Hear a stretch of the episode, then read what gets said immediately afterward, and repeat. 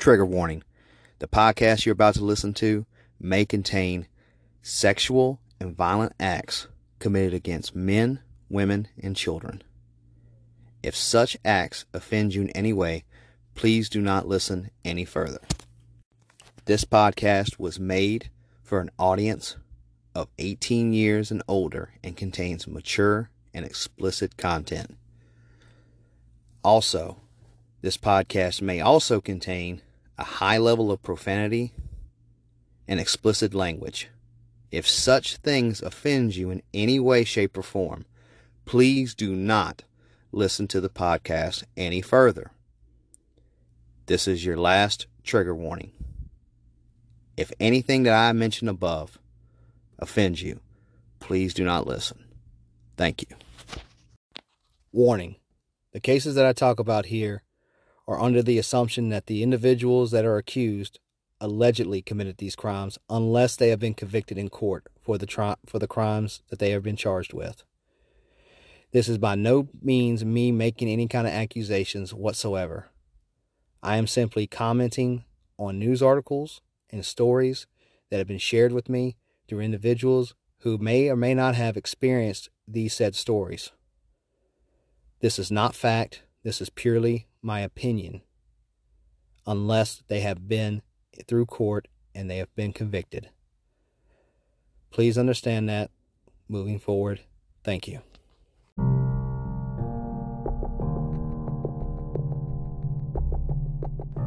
Hey, everybody. This is Jeremy with the Man Apart Podcast. This podcast covers rape and pedophilia cases, as well as highlight organizations that make it their mission in this world to fight for children. I appreciate you clicking on to my podcast and listening to these episodes. I also have survivor interviews that I share as well, which can be very graphic and heavy, but is much needed to be heard in this day and age. Because, like a lot of people, I myself was not aware of how troubling and how deep this issue really was until I started hearing survivors and listening to the heinous and horrific things they went through. So, thank you for clicking on this podcast and listening to these stories. While I know they're deep and disturbing, we need to know what goes on with the victims and survivors and what they went through so that we can try to identify the problem and then we can figure out how to solve the problem. My podcast is not for the light of heart. It's not for the faint hearted at all. It's not for anybody with a weak stomach. These stories will change you mentally. They will make you question your faith. They will make you wonder why is it that the systems that are in place do not protect children and do not give justice to survivors. And that's what I wanted to do. I wanted to make you think. I wanted to make you go and be curious enough to do the research as well. And to go out there and seek the answers and find the truth to all of this. Because somebody has to. I myself was just a man who was tired of seeing these babies being harmed. And from there, it grew. And I found out so many different traumas that I never knew existed. So thank you for joining me on this journey. Thank you for clicking on this episode. Thank you for supporting me. It does mean a lot, and it's much appreciated. And I'm glad to know that since I've started this journey, there are so many individuals out there that care about protecting children and helping survivors like I do. With that, here's the latest episode.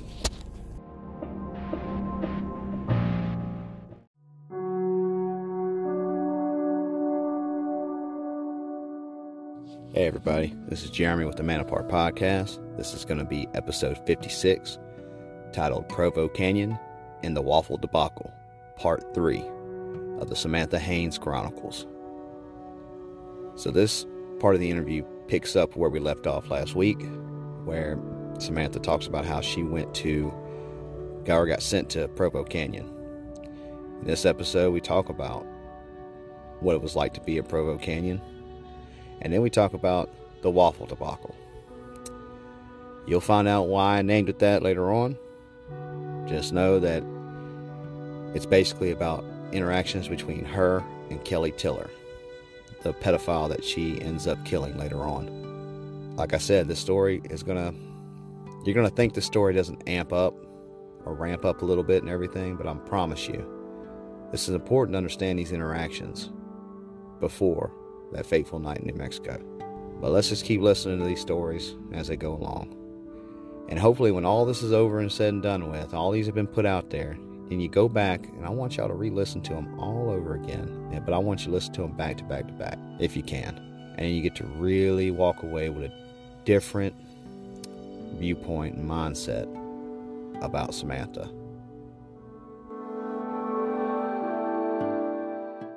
Holy shit. Yeah, uh, it's pretty famous. Wasn't that the same one that uh, Paris Hilton was locked up in as well? It is a level 14 um, lockdown. That is the same as jail. It was a, a straight lockdown institution. For some reason, it's under residential school. That is an institution. Let me tell you how fucking awful these people were. I have been homeless and I was gross. When I first got off the airplane and they picked me up, they drove, and it was in January. They fucking drove with all the windows down in the car. Like, was I really that bad? Did I really stink that bad? They just were horrible to me. Yeah. all the way around horrible. Um, when I got there, they shaved my head completely, like wow. completely bald, shaved it. I had oh, there's always kind of been something wrong with my stomach. I can't eat when I have too much anxiety. I can eat later on in the day when I'm more like my body's exhausted from having high anxiety all day. You see what I mean? My body gets tired and my stomach kind of releases and I can eat. They didn't like that I skipped meals or couldn't eat and I'm I was that healthy. I was around 140. Right now I'm like 120 and I'm not too beatable now. There's no way I should have been forcibly tube fed at 15 while I was 140 uh, pounds. Like, yeah, uh, there's just no freaking way. Yeah, um, I mean, 140, 140 is a pretty healthy weight. Yeah, like um, for a 15 year old. Yeah, if I was down in the 90s, 80s, like, okay, yeah, let's forcibly tube feed her. No, they and how they did it, they stuck a tube down your nose. I remember gag something's in your throat. This big long tube is like in my throat through my nose. When the tube was in, I would just gag constantly. And they decided to tape the tube onto the end of the tube onto the side of my face. It was horrible. And so this is how they forced me to have to eat all, every single fucking meal. And they did this a few times. They poured boost down it. I remember yeah. the observation. Oh yeah, and I told you about the shower watch. The shower. Yeah. Yeah, so for the so for the listeners that don't know, um, so me and Samantha know each other on TikTok, and you know I'll scroll through the feeds and everything. Sometimes in my following feed, sometimes in my for you page, and Samantha will show up in both of them she was answering a question about I think prison showers and everything like that. And I remember asking a question like, uh, you know, which was worse because because I knew you was in the TTI, so I said, you know, which was worse, the prison shower or the TTI showers. I remember when I when you did the video com- comment and everything like that, I felt so fucking horrible because I could tell just how much how triggering that was for you how traumatic that was for you like i, I really felt awful i felt so sick to oh. my stomach no, that because, was a good question. I don't mind answering, you know, hard questions. Yeah. Especially I knew you would listen. Yeah.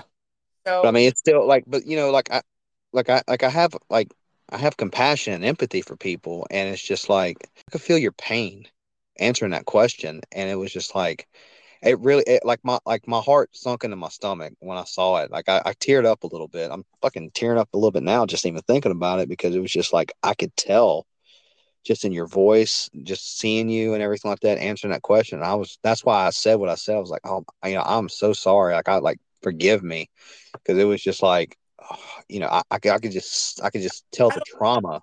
I, I don't. You, I don't think you even knew that it was gonna it was gonna be that bad. I think you. no, I I, I, I, it was really an innocent question because I, I, I worse. Go ahead. Oh, fuck, this is a story. Like this yeah. is a story actually let me let me explain it when i first got there I, I, I apparently smelled so bad you know like just wrenching. I understand i was gross. I was living on the streets for months and at this point i was basically homeless for almost a year. I was 15 when i ended up going it was 2004 from 2014 to 2007 i was released on my 18th birthday but anyways that first week was just horrific because they shaved my head. They locked me in this place called OBS. They put me on shower watch because apparently I was just so gross. A grown fucking adult needed to watch a 15 year old take a shower. Like, and these are not trained professionals, these are 20 year olds yeah. just got out of high school, psychiatric, anything. Like they may be taking a couple classes at the fucking BYU college. They are not trained professionals in trauma and natural trauma responses, how to even just treat a regular 15 year old girl. Why would they shower watch? The, uh, the adults needed to watch. And if you did not do it well enough, if you didn't wash your ass accordingly, they would do it for you. Like, so they needed yeah. to watch you wash everything to their liking. What? Yeah, very, very pedophilic in my what? opinion. So for the TTI. And really, it's for adult desires because your parents are not satisfied for some reason or other. Like either you're a little depressed, like most of the girls there did not need to be there. And this is how I gaslit myself into believing that I needed to be treated like that. I was such an extreme case. There was only a few other girls that I knew of that they shaved their heads completely like that. There was only a few other girls there at the time that were getting tube fed. They had told me that I was one of their more severe cases, so they needed to be more severe with me. And in my head, even still now, I feel like Provo saved me from the streets somehow. In my head, I still gaslight myself that I was so out of control by the time I was 15. I'm surprised I wasn't dead already. When you're in a bad situation, I think it's almost instinct for us to try and make the best out of it because that's what we have to do in our head. Right, because so, because your mind your mind's trying to protect itself from the trauma you're experiencing. And so, while I'm not a psychologist or a counselor of any kind, I do understand that. And Provo Canyon really tried to pretend like the Mormon religion, uh, school that school anyways, wasn't a part of the program. How could that possibly be when everybody works there is a Mormon? How can there not be a Mormon influence in an institution that is in Provo, Utah, of all places? Like, yeah. In Salt Lake City, like this isn't in, you know, a big town. This is like the heart of Mormonism. So it was put, and I remember, so they would lock me in, they called it an OBS, and they would have a tiny little door, uh, window door that they could open and look in on you. This is a brick cell. People have also asked me, what's worse, segregated in prison or being segregated in Provo. And I'm going to fucking tell you right now, it is Provo. There is nothing in there. There's not a sink for water. There is not a bed. There is not, and like, these are all things that you have built in to the prison, you know, segregation cells. So there was nothing. You have to sit on the fucking concrete floor. No windows, nothing except for that little fucking window. And they have a little dog, a feeding dog tray thing that they could open and give you food in. And it was only like finger foods that they would feed you through there. One of their, it was Sunday. So all of the you church people would come by and stop at the observation, basically tell me they're saving me. Like I needed this. It was just the wildest shit because it was torture the way they were treating me there was seriously borderline torture like tube feeding me, shaving my head, locking me in a cell with nothing, no bed, nothing. What?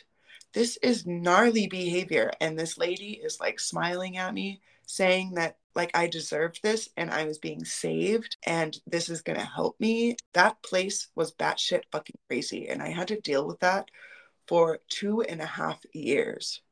Now, yeah. the only escape there. And here was another thing they lied to me. They said if I did really good, I could get out. Well, I tried that after, you know, and after seven months, they finally told me, oh, no, you're, no, you're supposed to stay here until you're 18. Your parents aren't going to take you back. I'm like, what? Like, so I already had like a kind of like a mandatory sentence there. What the fuck? So I turned 18. I was able to graduate. And since I had already missed so much school, what I did was I took on BYU classes in order to graduate. And I actually graduated 4.3 I was top of my class, and we had a little graduation ceremony at this nice place. Dallas and Ken did not show up for my graduation. Like, is that surprising? No. No, But- not surprising. Yeah, totally not fucking surprising, right?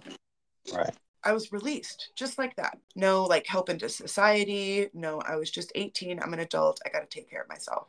So they gave me a check of little, like I did little work here and there, and they would pay you, you know, cents. And it accumulated to $300 uh, all the years. 300 Yeah. So I got a check for $300 and um, I bought a van in Los Angeles. So I was homeless living in a van. And Down I by the river. uh, basically actually on the Yeah. uh, yeah. uh, uh, Ventura, Ventura Beach. I am fucked up. Like Provo did not motherfucking anything for me, but you know, on the good side, oh, I graduated top of my class. I took my SATs and did really good. So like actually now, like I'm trying to get into ASU and I was accepted because my score. And so, Awesome. so in a way, you see what I mean? Like so, it's the good and the fucking bad. Like, Right. gee, The I- silver lining. I worked so hard in school because it was my fucking only thing that they would give me to escape was was school. Oh man, yeah, I took I think I took on like four extra classes than what everybody else had. It, it was I worked my ass off though. So I feel like I'm not giving myself the credit for what I did. I still kind of giving that well I wouldn't have been able to do that without Provo because I was homeless before. But really if I had stable people around me, I bet I could have worked out of that like School was your escape from the trauma. But when I got out, it was just the same thing. I was getting messed up on anything that I could, hallucinogens. I was just wiling out, wiling out. I remember we did morning glories, which is just hell's bells, is what we would call them.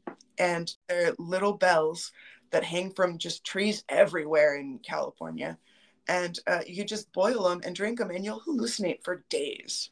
It's a poison, so I mean, that's really fucking dangerous. Like, I could have died. But yeah, we had to boil all the poison out. I was doing the most. And I decided um, that I wanted to go back to New Mexico. And I had a boyfriend at the time named Aaron. His dad took us in for a while because I crashed my van. Well, somebody else crashed my van because he was high on triple C's, but I lost the van real quick. Okay. Just living that lifestyle, like, should have just Yeah. expect the van's not going to last. So I'm staying with a boyfriend and his dad on Venice Beach, basically. We decide that we, I'm going to go to New Mexico to be back with my family. We just pick up and we left. We started fresh in Carlsbad and I wanted to buy a house. The houses there were way cheap in comparison to California. I bought this house for 60 grand and there was no down, first time buyers. So there was no down payment and I was able to get this cheap little manufactured home on Pampa Street. Me and Aaron's relationship didn't last, and I started doing hard drugs. So I had only been living in Carlsbad for a year until I started using the needle with my new boyfriend, Dewey. Aaron, me and him actually got married. He had to go back to California. He almost killed himself drove off a cliff in California. It was a really bad breakup. And he, I just fucked him over though, too, at the same time. So I have done, I, I did, I shouldn't have done that to him. But I got with this new guy and I started using the needle. I was doing meth and my life quickly fell out of control. I was probably using the needle for about 10 months before picked up a murder charge Yeah. wild ride in the dope scene. And I had never been in like the real dope scene out in the middle of the desert. This is a whole new ball game that I really didn't fucking know anything about. California hallucinogens on the beach, smoking weed, kind of, you know, drinking kind of Yeah.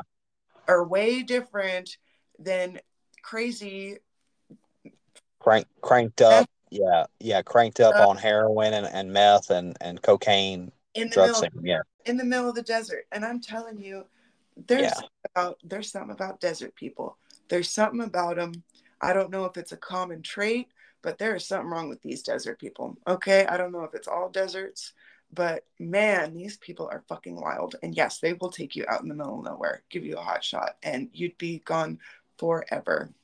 Uh, nobody would find you, and it was pretty common there. And um, the dope scene was dangerous. I let these two people um, move in with me, Gumby and Annette, because they were selling drugs, right? And Yeah. Shit crazy. Holy, like she gets a check. She is diagnosed. She is 5150 by the state of New Mexico, and she gets an SSI check. That is how crazy she is. You know, that's got to be some hard work to get an SSI check for being a little off, but she got it. She was out of her motherfucking mind. She Well, is- I, I actually I had a So I actually had a I, I, this, I'm gonna give you a side story before you go on with that that little piece. So to be certified and everything, I had a friend who I called a brother of mine. Right, I'm very close friends with his ex-wife to this day. Like me and my wife are very cl- close with her and everything. She's a I call her my sister-in-law and everything, and like I'm her I'm the godfather to her two to her two boys. But anyway, like he would I remember that he told me this one time that uh if I wanted to get a check to be crazy go up to you know go go go up there go to see the doctors and all that shit like that and just answer every question with like september. Just every fucking question they ask you just say september. They'll give you a fucking check because apparently somebody that he knew did that fucking same thing down here in louisiana and would just uh and would get their monthly check every fucking you know every month get their money pay their rent and everything like that and go party and do whatever the fuck they wanted to go do she would get her six hundred dollars and she would get dope and flip it. That's so that's how they survived. Is literally on that six hundred dollar SSI check that she got.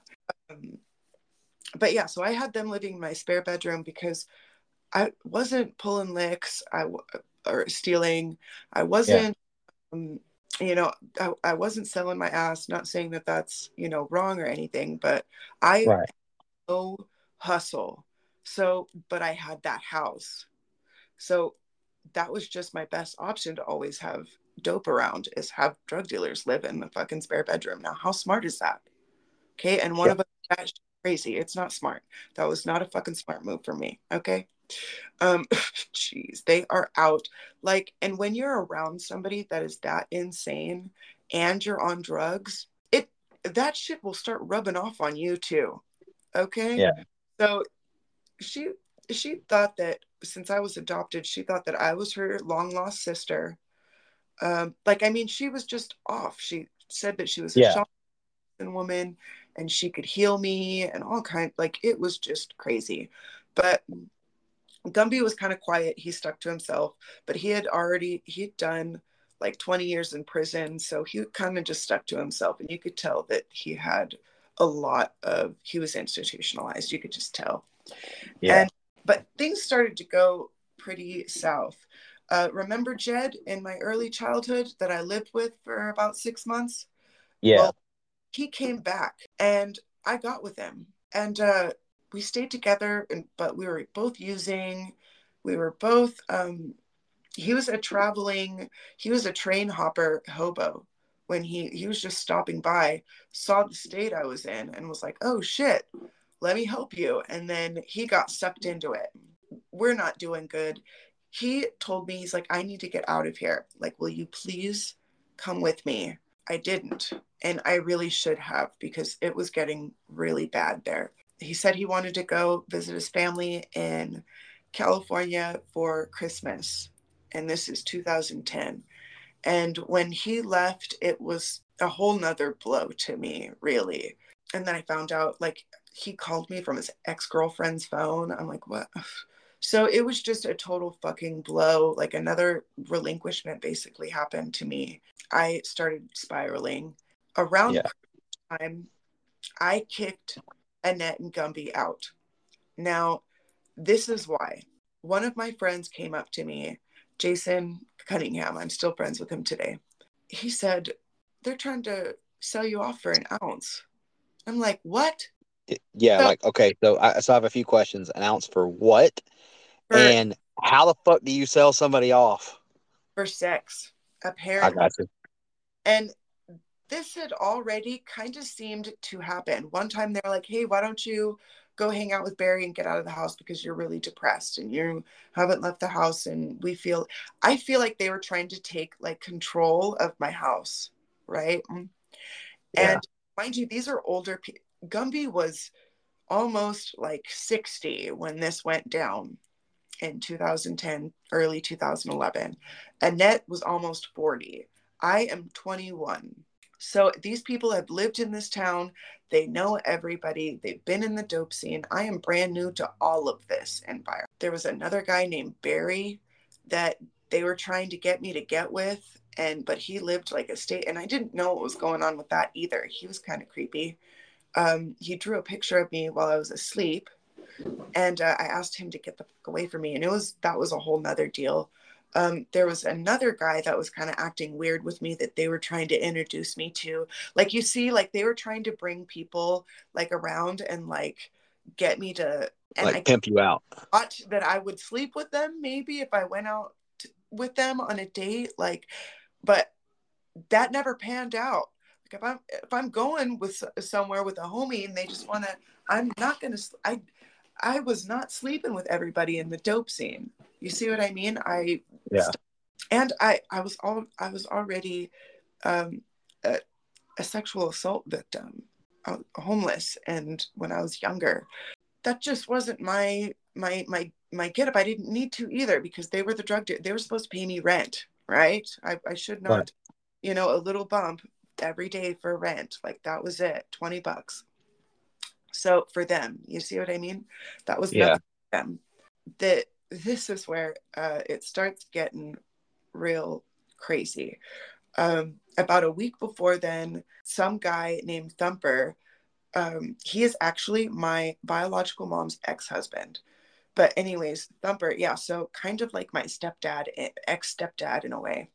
Um, I jumped out of his truck one night because he said he wanted to sleep with me, um, but, but I wanted to give him money for drugs, and he's like, "I don't want your money," and it was getting creepy, and I was getting scared, and I jumped out of his fucking truck.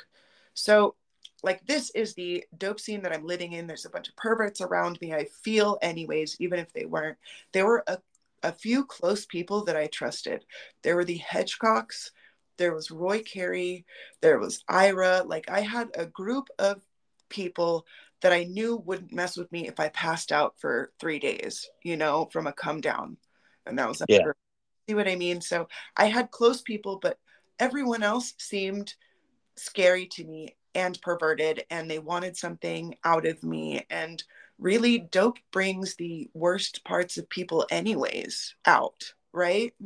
So, I was so scared of coke and heroin and meth and all that shit like that. Like I accidentally did coke for the first time. I smoked a primo joint, and when like my dumb ass, I, you know, me me and my brother and another friend of mine that was close with, you know, we got you know sold a fucking uh a primo joint. We're thinking it's like high grade fucking weed. We're not thinking it's weed laced with cocaine. So I accidentally, you know, free based a fucking cocaine, you know, like a cocaine laced fucking joint. And I did not like that feeling whatsoever. And then the second time I did it though, I was um it was just it was powder and I was I was already kind of high and I was drunk and uh some of my like people I knew they were like, "Hey, you want to come uh want to do a bump and everything like that?" I'm like, you know, I, I, cause I was saying no all the time, and I said, "Well, fuck it, why not?" I was already, you know, I was already a little fucked up, yeah, exactly. and and, and yeah, and so I was like, "Well, fuck it, yeah," you know, because I, I was curious about it. I still was always kind of curious to experiment with it a little bit, and then like, yeah, come on, uh, just, just come, come hop on this train, and I'm like, what? It's like, yeah, you're gonna bump a G rail. I'm like, what? What the fuck is a G rail? And it's a fat line of fucking coke and uh i get i mean i i, I barely snorted like I, I didn't snort the whole fucking line. I got like a little bit into it and i was like holy fuck i was wired the drip and all that shit like that. I'm like nah okay. Uh, and and i i really like i didn't need uppers. Like my mind is so wired that i like my body needed like downers. So i was like always into uh weed and alcohol specifically a majority Yeah. of my uh my drug use. And then a little bit of pills here and there, but I ne- I was fortunate enough I never got hooked on opioids and shit like that either. Like I was lucky, uh, just to every to the stuff I was exposed to. But I was also like a professional, like I was semi-professional. Like, um, when I dealt, I didn't deal with strangers. I always dealt with friends that I knew, or I had they had to be vouched for through other friends, and you know I would like before I'd go meet them, I'd change up the last minute, like, hey, don't meet me here. Come meet me down the road here. And they get all fucking pissed off and shit. And I, and I did it for a reason. So that way, if I got busted or something like that, I wouldn't be caught on a fucking sting or some shit like that. And I was, I was so paranoid of that stuff. And I was lucky. Like, I was extremely lucky. I never got arrested. And I did other things too. I can't really say publicly or anything like that, but I, I, I took some advice you know early on. And it was from a, a, guy who was in that world in the criminal world for a long time. And he's like look this shit ain't for you. Get the fuck out of it and just go do something good with your life. And that was the best advice anybody ever fucking gave me. I'm sorry. So wow. yeah. And so i i i feel myself fortunate that because if like i mean because look so i live in livingston parish louisiana which we have parishes, not counties. I lived in the parish over, next over called Tangipahoa Parish. Had I lived out here in Livingston Parish doing the shit that I was doing, I probably would have gotten arrested and been, in, you know, in jail or go to DCI or, or Catahoula or whatever one or one of these, you know, uh, prisons they got out here because I was just I was lucky. I was fortunate. I was blessed in a sense because I just never got fucking caught. Yep. And and that's you know, I, go ahead. The Yeah, roll of the dice too. It really is. That's all it is. The judicial system is just a roll of the fucking dice, whether you're, yeah, lucky or not. You know, yeah, it could have e- it could have easily been yeah, it could have easily been you getting hemmed up for for something crazy. So I go to um my aunt's house, my my biological aunt, my dad's sister, right? Kelly, and I tell her that I am desperate, that I have a needle in my neck, I have no veins, I have hepatitis C, I um, am dying out here. Like, this isn't that I, I can't be out here like this anymore. And I asked her to put me somewhere, help me get into a rehab. And she said no. And uh, about a week later, it just gets it just gets bad. I kick I'm kicking Annette and Gumby out. Um, and I still don't know what I'm doing. Like I have no idea what I'm doing in this fucking town with these drugs. I'm out of my mind. Um, I, I don't even know what day it is. Like when you're doing meth like that, you don't know what day it is. Like all the everything is jumbled, everything is warped, Yeah. distorted. Your view on yeah, everything is distorted. I am yeah, I'm I, the only place I've already blown all of my veins. Only place I could shoot up is in my neck. So I have to flip upside down, put my thumb in my mouth, and blow, right? Like yeah, blow to out pop out your vein. Yeah, and make all the blood go to my head so my veins pop out and I've got good veins and I've got to do this whole fucking maneuver just to hit myself. Somebody else has to do it, so I have to trust someone else to give insert drugs into me. Like it's just too I'm I'm in a bad state, okay? Yeah. About a couple weeks before around no it was still around christmas time i made waffles because and annette and gumby were still there they were about to get kicked out. And this guy named kelly tiller comes to get drugs off of and people are in this is a dope house right? People are in buying drugs going to the back room you know into their spare bedroom and getting drugs all the time. There's Yeah, Like- in and out of my house. And i'm making waffles and i didn't have fucking syrup syrup. I just made all of these waffles. I'm starving. I'm coming down. I need to eat something. I probably haven't eaten in a week, and I'm pissed off that there's no syrup. yeah, Ah! And um, Kelly's walking out of the room, and he's like, "Oh, I can go. Let's go get some syrup. Like, you got to come with me, though. I mean, he could have just." Like went down the street real quick at the they call them Allsup's, but they're like little 7-Elevens, you know? yeah, yeah, and um, little convenient gas stations right down the street, like two blocks down the street. Um, and he's like, "Oh, I can. I'll buy you some syrup, but you, you got to come with me." And I'm like, "Okay, let's go real quick." And I get in his car and he starts going the wrong way. And I'm like, where are you fucking going, dude? And he's like, oh, I, am going to go to this all Allsup's over here across town because my friend works here and I can get a discount. It was like a discount on a small bottle of syrup. It's like a dollar fifty for a small bottle of syrup. Like, yeah, talking about you need a discount. Okay. Um, that's fine. That's fine.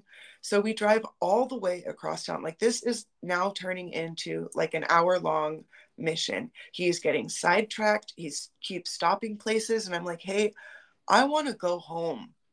This is making me uncomfortable. Like I feel like you are forcing me to stay with you in this vehicle at this point. You're taking me to strange people's places, saying hi to everybody you know in town. Um, I want to go home. My waffles are cold. Like, I, I, I, yeah, this is turning into a big old thing, and it was getting uncomfortable at this point. So he finally drops me off with the syrup. That was my first real, like, being around him for a long time was when I first moved in, I was pulling the, you know, that 70s style wood paneling. Yeah. Uh, I was tearing all that shit out when I first moved in there. My next door neighbor um, is Kelly Tiller's niece. So he would always like drive by my house all the time. His niece lived right next door to me. She was in control of his finances, all of his finances.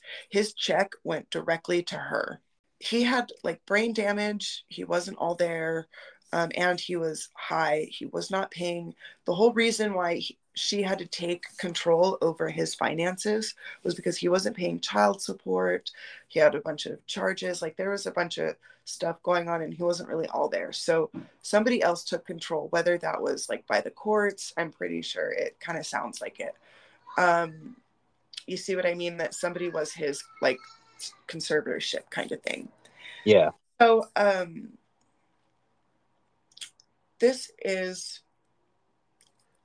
he stops and he wants the wood paneling, which is the weirdest fucking thing. So he's watching me pull all this wood paneling out of the house and he stops, he pulls up and he's like, Hey, what are you doing with this? Like it was the weirdest shit. Why the fuck would you want this ripped out paneling? But okay, yeah. I guess you can have it, but I didn't realize he was high on meth and probably just tweaking, right? Right. So that's that's what that's what it is. That was yeah. So that was the only time I had even seen him before the dope scene. Now when um Annette and Gumby were there, like plenty of fucking creepos went into um that house. But that was the this was yeah around christmas time he pulled the syrup incident. Now now what is going on it is i'm pissed off because the water got shut off and the water they came and shut off my water at like five o'clock. So in the morning or in the evening? turned on no like like in the morning or in the evening oh in the evening five yeah. o'clock afternoon they fucking turned off my water like what so now I didn't have any water in the house. Annette was actually uh, in charge of the water bill, but it was like back in the day there, it, it was like $30 water bill. It wasn't even that big of a deal. But yeah. um, so my water gets shut off and I'm upset. Kelly comes in to get some some dope. Um, so Kelly came to just pick up some dope. It was a few weeks. This is January 4th, 2011. He comes in, picks up some dope. The water's shut off. I'm upset. I swear it was almost like when I was there and just being normal and everything was okay, there was no, he was just in and out. You see what I mean? But when yeah. I'm in a crisis, like I was upset about my syrup, he could fix that for me. You see what I mean? Kind of like I'm doing you a favor, see? Like like he needed to be noticed for doing me a favor. Um that's what it seemed like his attitude was and his behavior anyways.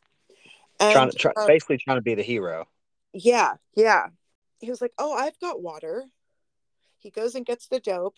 He's like, Hey, you want to do dope with me? I'm upset. I'm like, ah, fuck it. Like, how's, you know, I get, yeah, I can trust getting dope from him and having him, you know, shoot me up because somebody else has got to do it. Remember? I don't know why.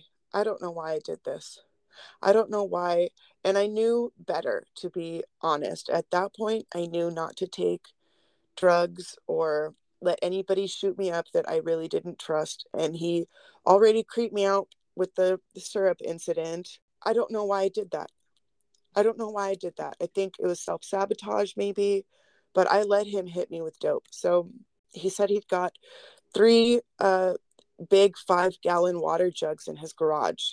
So if I go with him, and he, that's another thing, why do I need to go with him every time if he's going to like just kind of strange to me that he just yeah. would bring some fucking water or bring run and go here i can go get you some syrup real quick don't don't leave your pancakes and everything i'll go get it so this was one of those i don't know what i was doing i flipped upside down and i remember waiting a long time like fuck i have to hold my breath and keep my vein in the right spot or else will miss in my neck. You do not want to fucking miss a dope shot in your neck, right? You don't want to accidentally hit anything you are not supposed to. Look, so I'm pretty fucking square when it comes to needles and drugs and everything like that. I never did, you know, needles or anything. What does happen if you miss the vein? So it all depends on what kind of uh, drug you're using. With meth, it would turn into a big knot. And in the neck, you never know. There's so many nerves and there's like main arteries that yeah. if you hit wrong, you could damage like some of my arms are damaged from needle use. Like I still don't have veins in my arms very well. Like they say your veins grow back, but they don't.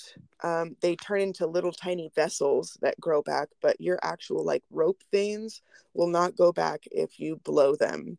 Your veins will move too.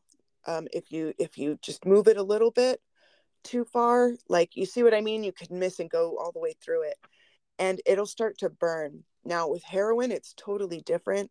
It turns into like a black um but I was doing meth, but yeah, it's it's all it depends on the drug what happens yeah. okay.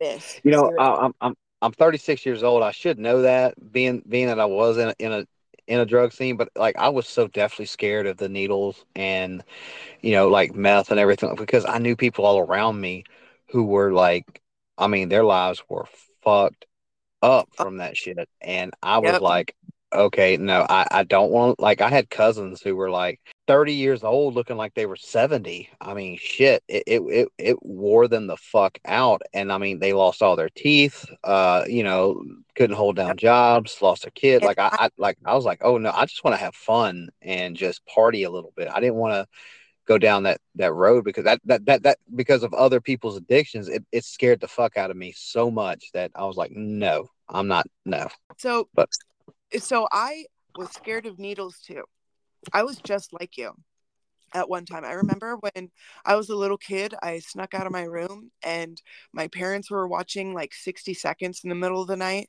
and they were doing like a thing on homeless crisis in the streets and I was watching a man shoot up. I was about five, six, seven, maybe, and it horrified me watching it. I yeah. was traumatized. Like, oh my gosh, that is so horrible. My parents were high IV users when they relinquished me. You see what I mean? Like, I did not. I already. I knew. I knew how it would fuck you up. What happened is mm, I should have expressed this. Dewey, the one that I left my husband for, got me into it. And when I say like he got me into it, his tweak for some reason, like when you start doing drugs, like either you're um, tweaking on bikes, you're taking stuff apart that you shouldn't be taking apart, and then you can't put it back together, kind of thing. Yeah. Um, you know, like shit's everywhere. You're tweaking on random stuff. His tweak, his high his obsession when he was high was trying to hit me because my veins were blowing. So I was, it was gnarly. It turned into a crazy obsession for him to like give me the greatest feeling, I guess. It would I don't know what was going on with Dewey, but that was a nightmare. That is how I started using the needle. I was terrified of it too, but my boyfriend was not and yeah, it was it was Dewey that definitely took me down that really fucking bad path against him.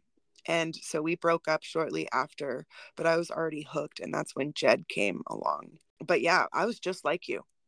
So don't so don't think that kids that are scared of something, their life may take a fucking dark turn where things don't matter and you don't care anymore. You know, you hit a certain point where yeah, yeah, yeah you basically go to the point of fuck it and just yep, exactly dive in. When you, and then and then when oh, you're yep. fed shit, when you're fed this shit and everything like that, you get hooked on it. I mean, it it it you want to you want to feel that you chase like you chase that feeling, and you want to feel it again and again and again. Then you stop. You know, you're like, okay, this is enough. This is this is too wild, and then you start getting dope sick you start feeling like you're dying and then you re- you find out and realize okay i need this shit now. Like that's why a lot of addicts will say i need my medicine. I remember i used to remember that shit when i was younger. Yeah.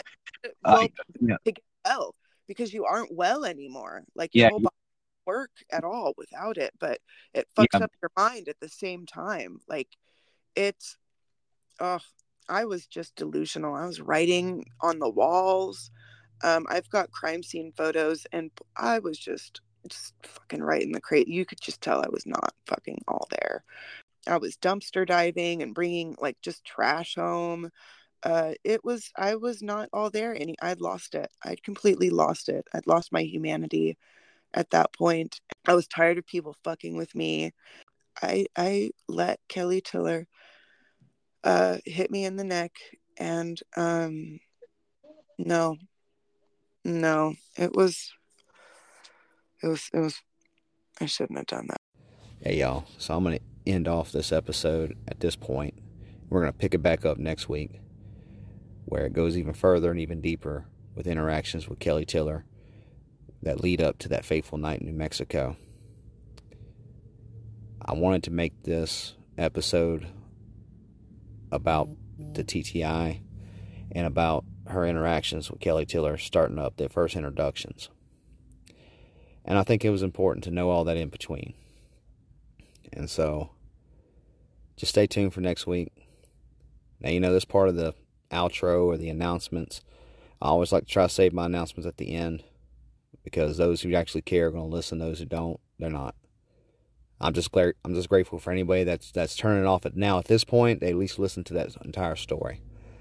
But if you would, if you would, I would greatly appreciate it if you shared this out on your socials. You know, if you had uh, TikTok, Instagram, Facebook, uh, Twitter, you know, Clapper, fuck, I mean, even Clapper for fuck's sakes. I don't care. Just share it out there. You know, I'm easy to find on TikTok. I'm easy to find on Facebook. You can find my posts out there. I make posts for these stories too. So they, they'll have the links. And if you just want to go and hit that share button, hit the fucking share button. You know, hit a repost. Make a duet. I don't care.